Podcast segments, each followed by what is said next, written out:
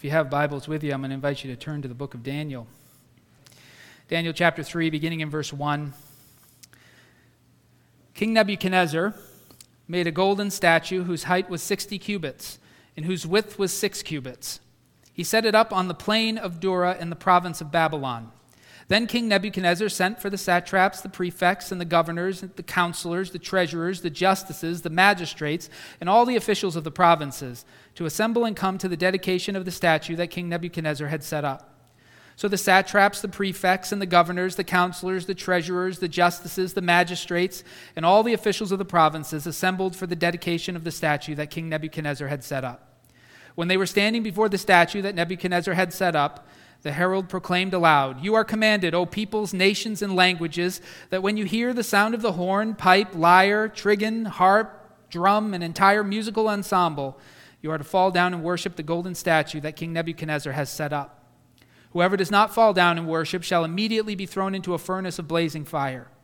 Therefore, as soon as all the peoples heard the sound of the horn, pipe, lyre, trigon, harp, drum, and entire musical ensemble, all the peoples, nations, and languages fell down and worshiped the golden statue that King Nebuchadnezzar had set up. Accordingly, at this time, certain Chaldeans came forward and denounced the Jews. They said to King Nebuchadnezzar, O king, live forever. You, O king, have made a decree that everyone who hears the sound of the horn, pipe, lyre, trigon, harp, drum, and entire musical ensemble shall fall down and worship the golden statue, and whoever does not fall down and worship shall be thrown into a furnace of blazing fire. There are certain Jews whom you've appointed over the affairs of the province of Babylon Shadrach, Meshach, and Abednego. These pay no heed to you, O king. They do not serve your gods, they do not worship the golden statue that you've set up. Then Nebuchadnezzar, in furious rage, commanded that Shadrach, Meshach, and Abednego be brought in. So they brought those men before the king. Nebuchadnezzar said to them, Is it true, O Shadrach, Meshach, and Abednego, that you do not serve my gods and you do not worship the golden statue that I have set up? Now, if you're ready, when you hear the sound of the horn, pipe, lyre, trigon, harp, drum, and entire musical ensemble, to fall down and worship the statue that I have made, well and good. But if you do not worship, you shall immediately be thrown into a furnace of blazing fire. And who is the God that will deliver you out of my hands? Shadrach, Meshach, and Abednego answered the king, O Nebuchadnezzar, we have no need to present a defense to you in this matter. If our God, whom we serve, is able to deliver us from the furnace of blazing fire and out of your hand, O king, let him deliver us. But if not, be it known to you, O king, that we will not serve your gods. We will not worship the golden statue that you have set up. Then Nebuchadnezzar was so filled with rage against Shadrach, Meshach, and Abednego that his face was distorted. He ordered the furnace heated up seven times more than was customary, and ordered some of the strongest guards in his army to bind Shadrach, Meshach, and Abednego and to throw them into the furnace of blazing fire. So the men were bound, still wearing their tunics, their trousers, their hats, and their other garments, and they were thrown into the furnace of blazing fire. Because the king's command was urgent and the furnace was so overheated, the raging flames killed the men who lifted Shadrach, Meshach, and Abednego.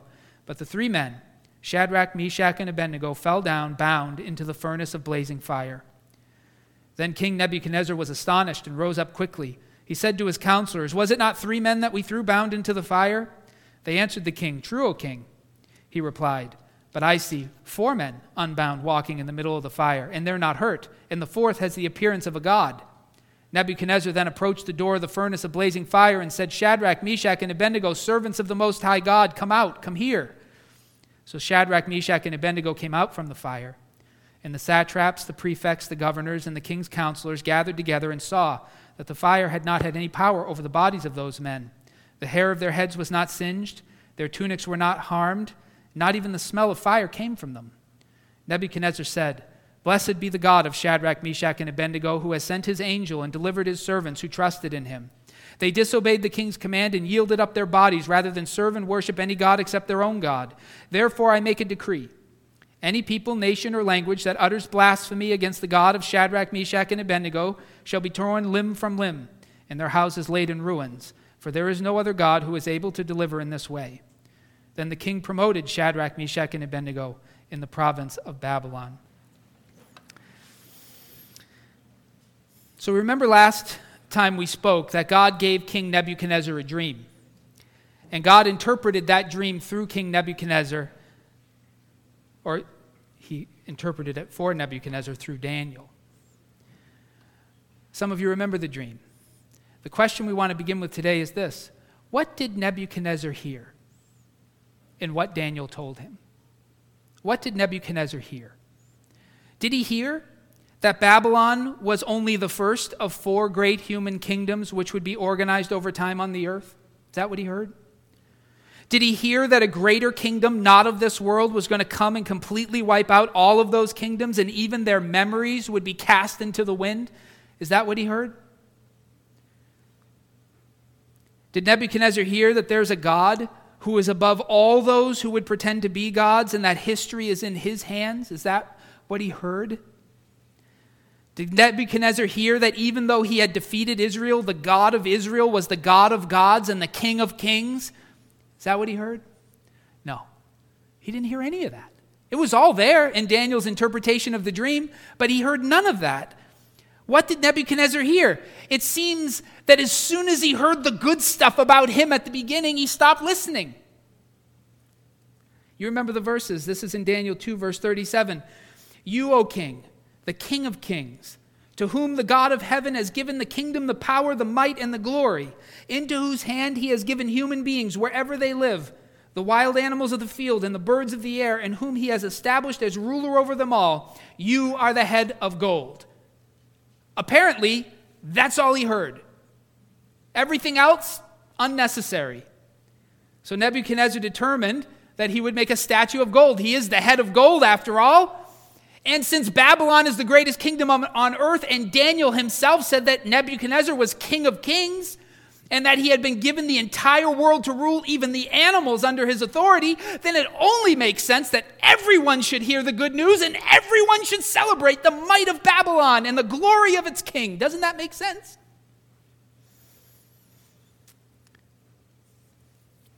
The text of Daniel doesn't tell us what form the statue took, we don't know.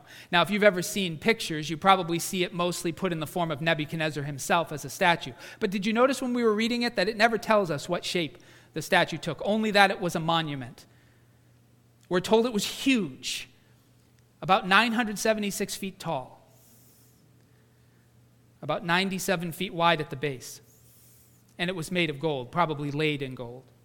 Though it's not unheard of in these days to make pretty pure gold things. So it's possible.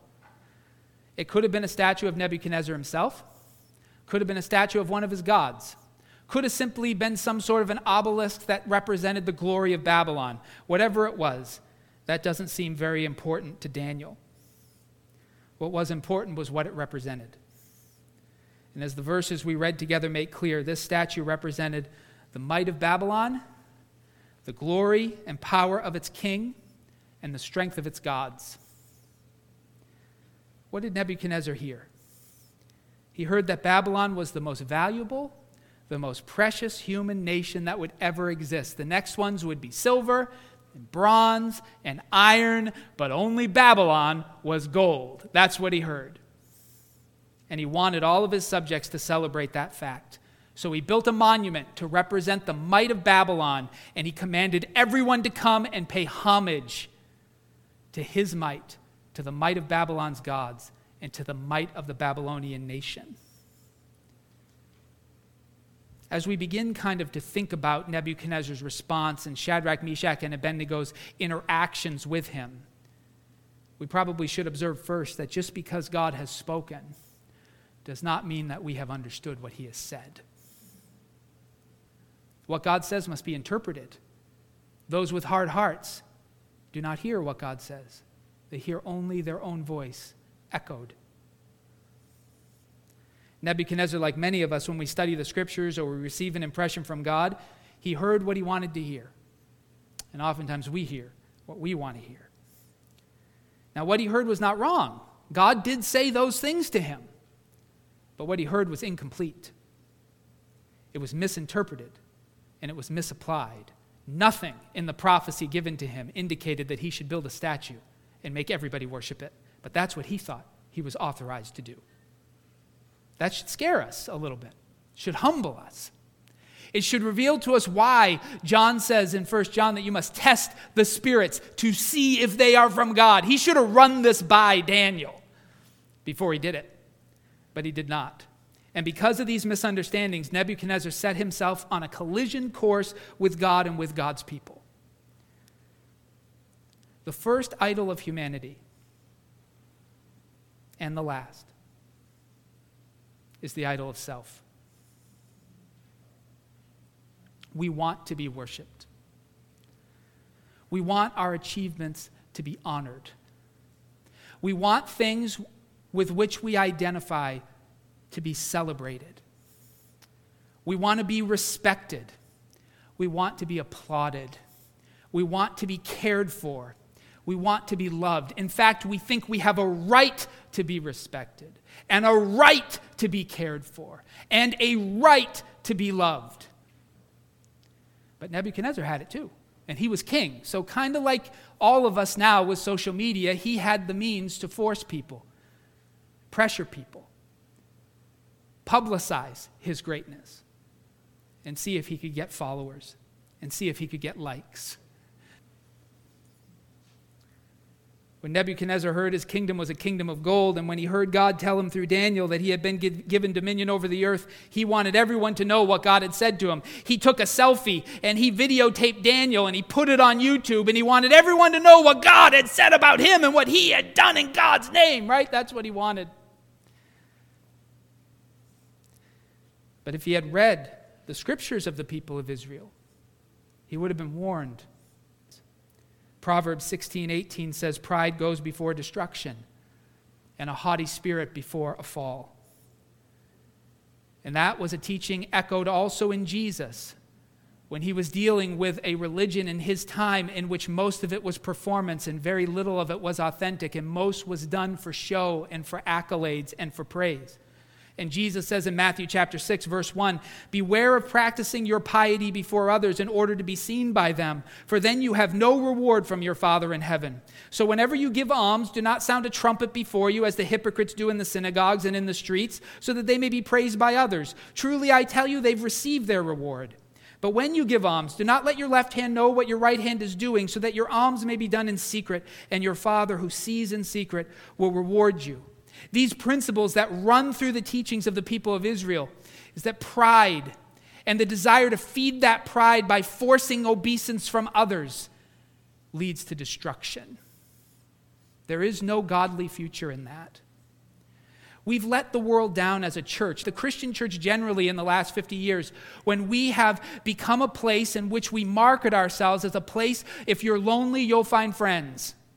If you're hungry, you'll find food.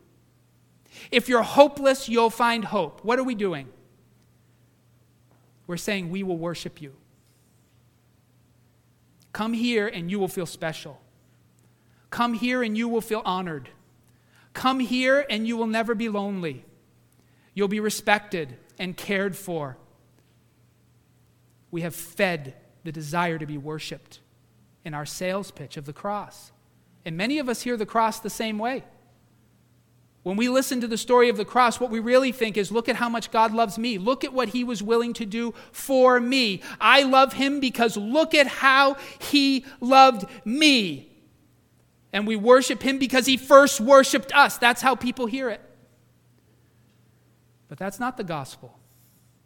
He did not die because he was so affectionate for the people of the earth. He died because he has loved the people of the earth because he has chesed, because he is loyal, because he is faithful to his word, because he told the people of Israel that he would be faithful to them, because he told Noah he would never destroy the earth again with a flood. Because he is faithful to his word, is why he laid down his life. Because he made a covenant with us before the world was created that he would be faithful to his creation and maintain it to the last day. And that's why he died for us, because he loved us. But we do not worship him because he worshiped us. We worship him for who he is. Nebuchadnezzar could have learned could have used to learn that story. The people of Israel hadn't learned it. That's why they were in exile. That's why they were in the kingdom of Nebuchadnezzar, because they had not learned that story. We continue to think that God does things for us and worships us, and because he worships us, we can worship him. But that is the wrong calculation. And we're going to find that out through the story of Nebuchadnezzar. As we consider Nebuchadnezzar's festival to his and Babylon's greatness, We'll consider the actions of Shadrach, Meshach, and Abednego, the admonitions of Nebuchadnezzar, and the acknowledgement of God. We're going to start with the actions of Shadrach, Meshach, and Abednego. This comes from Daniel chapter 3, verses 8 through 12, but I'm just going to read verse 12. There are certain Jews whom you've appointed over the affairs of the province of Babylon Shadrach, Meshach, and Abednego. We know those weren't really their names, those were the new names the Babylonians gave them. These paid no heed to you, O king. They do not serve your gods, they do not worship the golden statue that you have set up. So, what did Shadrach, Meshach, and Abednego refuse to do? And why did they refuse to do it? The language indicates that they refused to take the body posture and thereby pay homage to the might and to the superiority of Babylon. They would not do it. Now, we hear that, they, that he wanted them to worship the idol. When we hear that, we think of a religious service like this. But worship is not a purely religious term.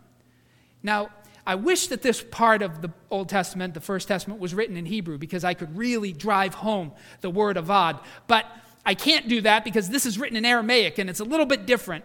But the word in Aramaic does not mean a religious service, it means to pay homage, to pay proper respect, to serve Babylon. We think what they were being asked to do was to come to a religious service and worship an idol. And it is an idol, but not as clear an idol as you might think. It's not as though somebody came into our church service and put up something here on the platform and said, Everybody come down, kneel, and kiss this thing's feet and go out. It was more like a, a political rally. This thing was to represent the might of Babylon. This is why a few weeks ago I compared it to a flag today. It's very similar to that. It was a symbol meant to represent the greatness of Babylon, the superiority of her gods, and the greatness of her king. And all the people were to come and bow down to it. They were to pay homage to it. They were to honor it because they were honoring the greatness of the nation it represented. That's what Shadrach, Meshach, and Abednego said they couldn't do. And more important for us is why couldn't they do it? What was it that prevented them? I mean, they already were serving Babylon. Daniel was already advising the king. It's not as though he wasn't kind of in the thick of this thing. They had already heard from Jeremiah that during their 70 years of exile, they were supposed to pray for the leaders to whom they were sent, pray for the prosperity of the nations, because if that nation prospered, so would they. So, what's the big deal? Why couldn't they do it? They refused to show proper respect to this image that Nebuchadnezzar had set up. In fact, they were willing even to die for that refusal. Why? Well, they refused to pretend that Babylon is equal to or greater than the God of Israel. They refused to believe that Babylon is the kingdom of God on earth. They refused to honor it above all nations and above all gods. And why did they refuse? Because the law of Moses had told them never to do such a thing. Everything that Nebuchadnezzar did was a violation of Moses' teachings, and they knew they could not take part in it. In Exodus chapter 20, verse 4, the people of Israel were told these things from God Himself You shall not make for yourself an idol now, you might say, yeah, an idol. An idol is something you worship, like a Buddha. No, an idol is simply the word for an image. You are not to make an image, a likeness. We are the image of God. Same word. You're not to make an image. You're not to make a likeness, whether in the form of anything that's in heaven above, or that's on the earth beneath, or that is in the water under the earth. You shall not bow down to them or worship them. That's the Hebrew word avad, to serve. For I, the Lord your God, am a jealous God, punishing children for the iniquity of parents, to the third and the fourth generation of those who reject me, but showing steadfast love to the thousandth generation of those who love me and keep my commandments. they knew they were not to make images of anything, and they were certainly not supposed to talk to them or pay homage to them or bow, tr- prostrate before them or do obeisance to them. They knew not to do that. God had told them not to do it. Bowing down to images, whatever they might be, meant to represent, was prohibited by God. And Shadrach, Meshach, and Abednego knew that they were living in exile at that time because of how many times Israel had compromised the law of Moses because of how many times they had done these very things with justifications as to why they're fine to do. And they knew what had happened to them. They were living in Babylon. They had been made eunuchs in the court of the king. They had lost their culture, their identity, even their circumcision taken from them. And they knew they could no longer compromise. Bowing down to images, whatever they might be meant to represent, was prohibited by God. Celebrating nature, power, nations, achievements, and all those things were not the way of God. And so, as we listen to this refusal of Shadrach, Meshach, and Abednego, we must remember, church, that we are not to set up any monument to our greatness or the greatness of anyone else. Not to our achievements, not even to our God given talents. And we are prohibited from requiring others to give honor to these things. And we ourselves are prohibited from making physical acts of obeisance to them. We are not to be praised, nor are we to require praise. Let's listen to the admonitions of Nebuchadnezzar. This is in Daniel chapter 3, verses 13 to 22. But I'm just going to read a couple of verses here, starting with verse 15. Now, if you're ready, when you hear the sound of the horn, pipe, lyre, trigon, harp, drum, an entire musical ensemble, to fall down and worship the statue that I have made, well and good. But if you do not worship, you shall immediately be thrown into a furnace of blazing fire. And who is the God that will deliver you out of my hands? Essentially, what Nebuchadnezzar was saying is that if Shadrach, Meshach, and Abednego would not pay proper homage to the nation of Babylon, to the king of Babylon, and to her gods, then they would die. Why such a severe penalty? Because this was treason in his eyes.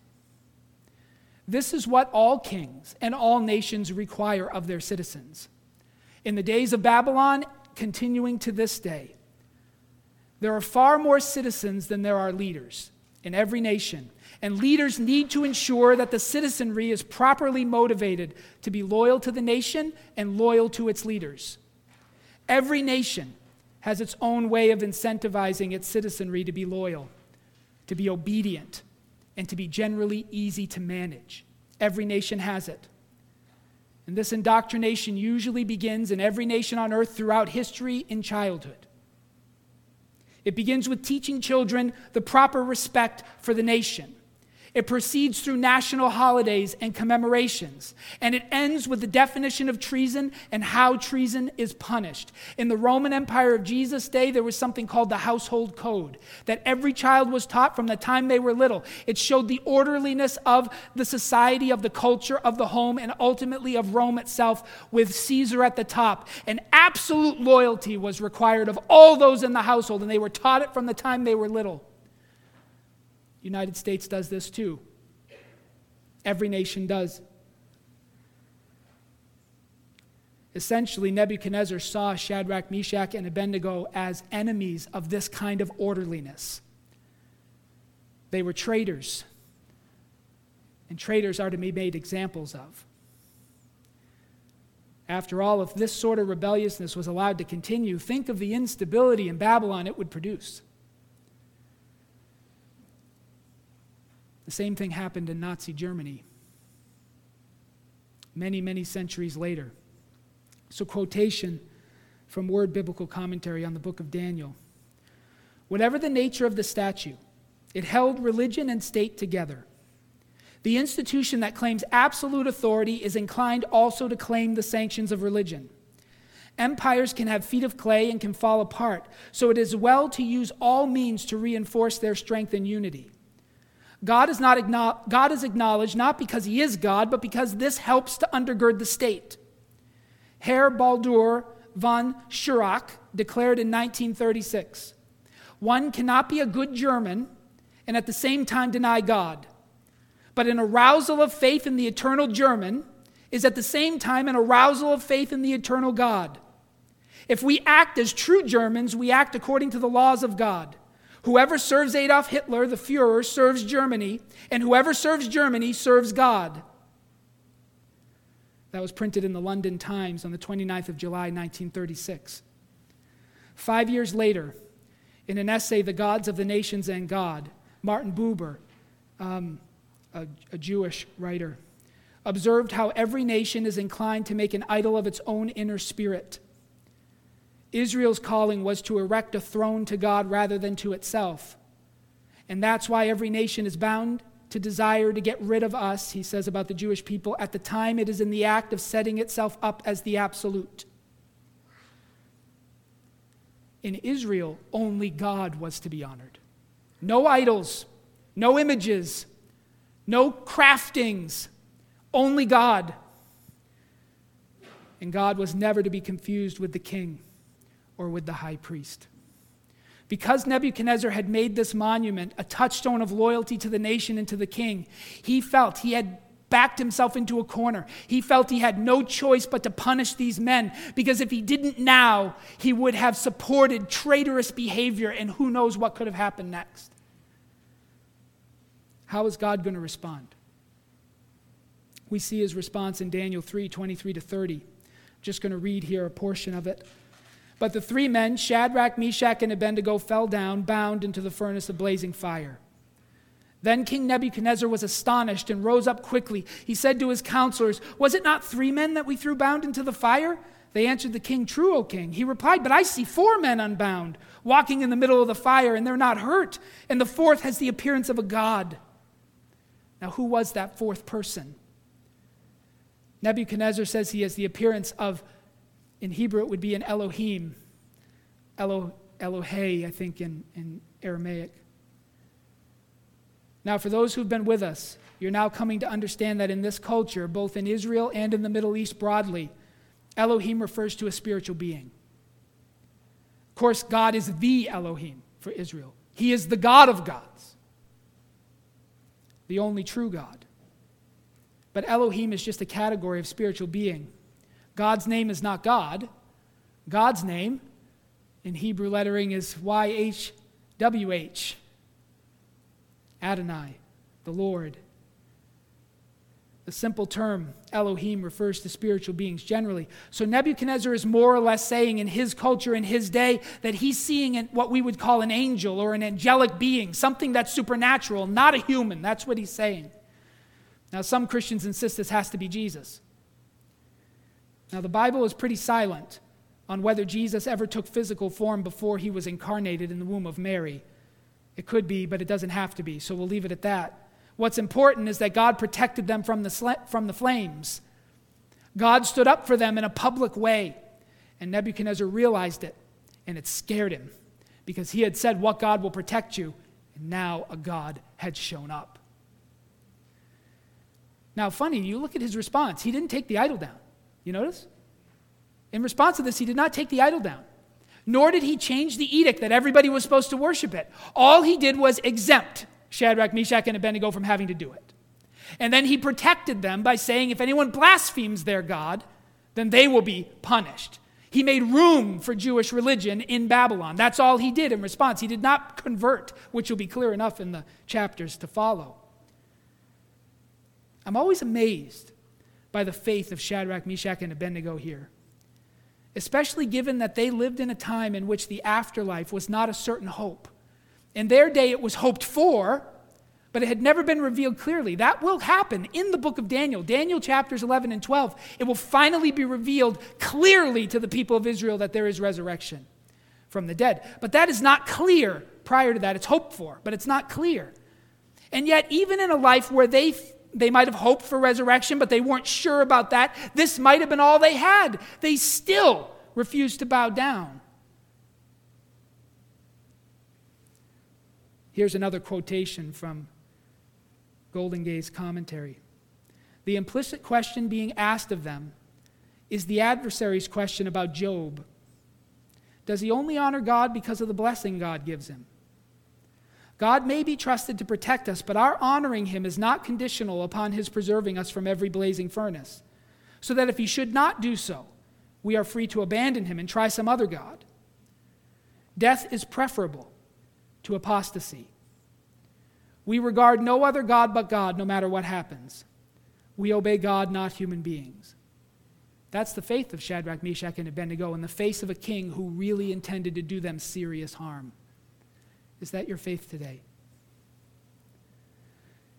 Because we know that God has not always rescued his people from the consequences of their obedience. Not all have been delivered from the furnaces. But this story insists that however God responds in the moment, he honors those who put this sort of faith in him. And in the life and teachings of Jesus, it's revealed that even if God does not protect us from the flames, he will raise us from the dead. What might we learn from the examples we see in this story? First, we must learn from Nebuchadnezzar that we have to be careful not to interpret God's word to our own advantage. Second, we must not seek honor, respect, or praise for who we are or for what we've done. We cannot demand it. We cannot punish people for not doing it. We cannot gossip about them because they didn't honor us as we thought we should be honored. These are pagan, fleshly, Babylonian values. They have no place among the people of God. We must put loyalty to God before loyalty to anything else. And part of what that means is that we must obey God's law no matter the consequences. We must trust God with the consequences of our obedience. And finally, we must have faith that God honors those who refuse to honor anyone in his place. God honors those who refuse to honor anyone or anything in his place. Jesus is Lord.